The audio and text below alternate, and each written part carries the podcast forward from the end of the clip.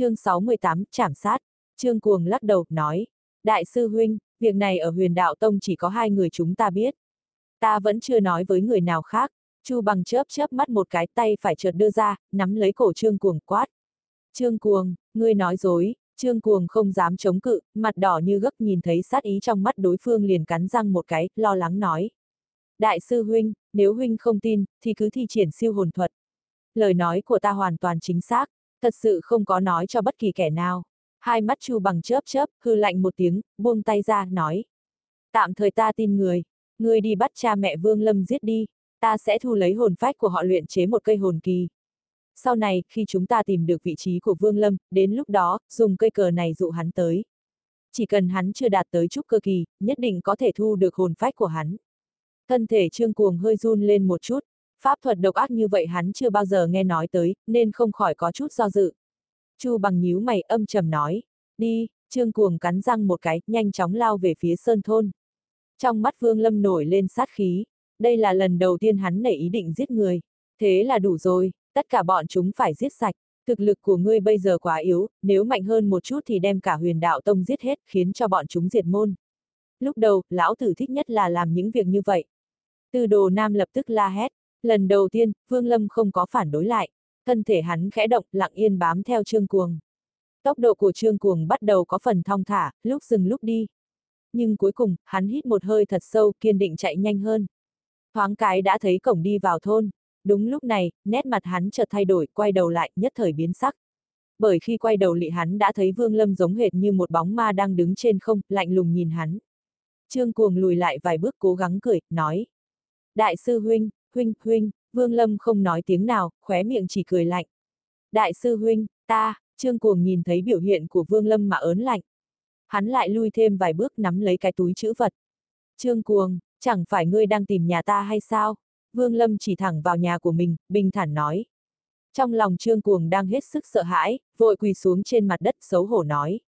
Đại sư huynh, ta sai rồi, đều là do Chu bằng bắt buộc ta. Ta, nói tới đây, hắn chợt ném từ trong túi chữ vật ra một cái ngọc phù.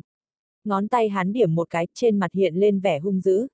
Ngọc phù liền biến thành một thanh phi kiếm nhằm thẳng về phía Vương Lâm. Đồng thời, Trương Cuồng lầm bẩm trong miệng vội vã lấy ra từ trong túi chữ vật mấy đoạn gỗ màu đen.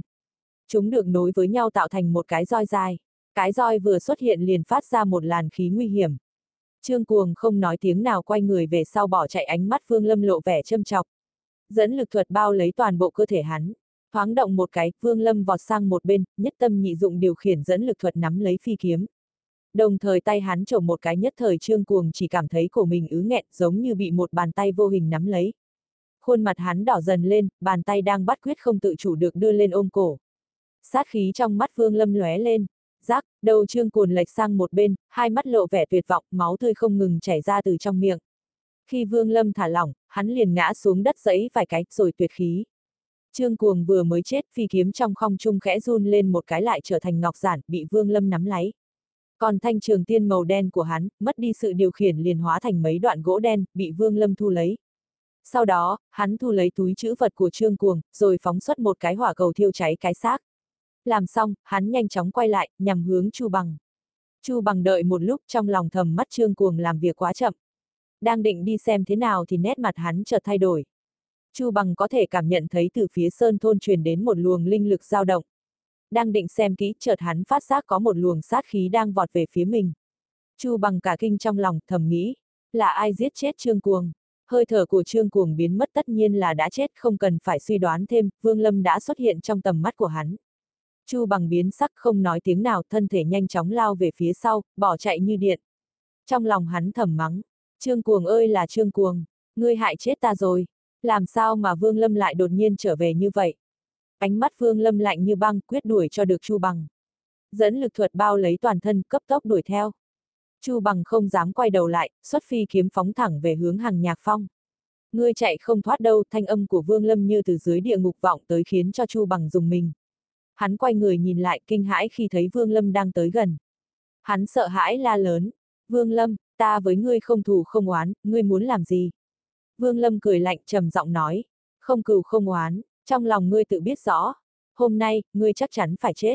Chu bằng thầm kêu khổ, hắn cắn răng một cái thúc dục kiếm quang đến cực hạn. Trong lòng hắn thầm nghĩ, chỉ cần tới được môn phái, cho dù Vương Lâm có lợi hại đến mấy cũng không thể giết được ta. Ánh mắt Vương Lâm chợt lóe lên, dẫn lực thuật hóa thành một chảo chụp tới.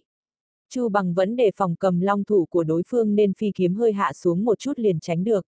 Nhưng phi kiếm vẫn bị dẫn lực thuật của Vương Lâm quét chúng, lảo đảo vài cái mới đứng vững. Nét mặt Chu bằng âm trầm, tiếp tục điều khiển phi kiếm bỏ chạy. Vương Lâm cảm thấy lo lắng. Dẫn lực thuật của hắn có phạm vi nhất định, nếu ra ngoài phạm vi đó tác dụng của nó sẽ giảm xuống rất nhiều. Mắt thấy cơ bản không thể đuổi theo chỉ có thể trơ mắt nhìn đối phương tiến vào môn phái. Đến lúc đó, không chỉ có hắn bị nguy hiểm mà cha mẹ cũng bị liên lụy. Lập tức hắn hỏi tư đồ nam, tư đồ tiền bối, có phương pháp giúp ta đuổi kịp hắn hay không? Tư đồ nam chậm rãi nói, có, nhưng, vương lâm nhíu mày, nói ngay, tư đồ tiền bối, một khi để chu bằng chạy thoát ra cùng lắm thì mang cha mẹ tới chỗ khác không tu tiên nữa là được.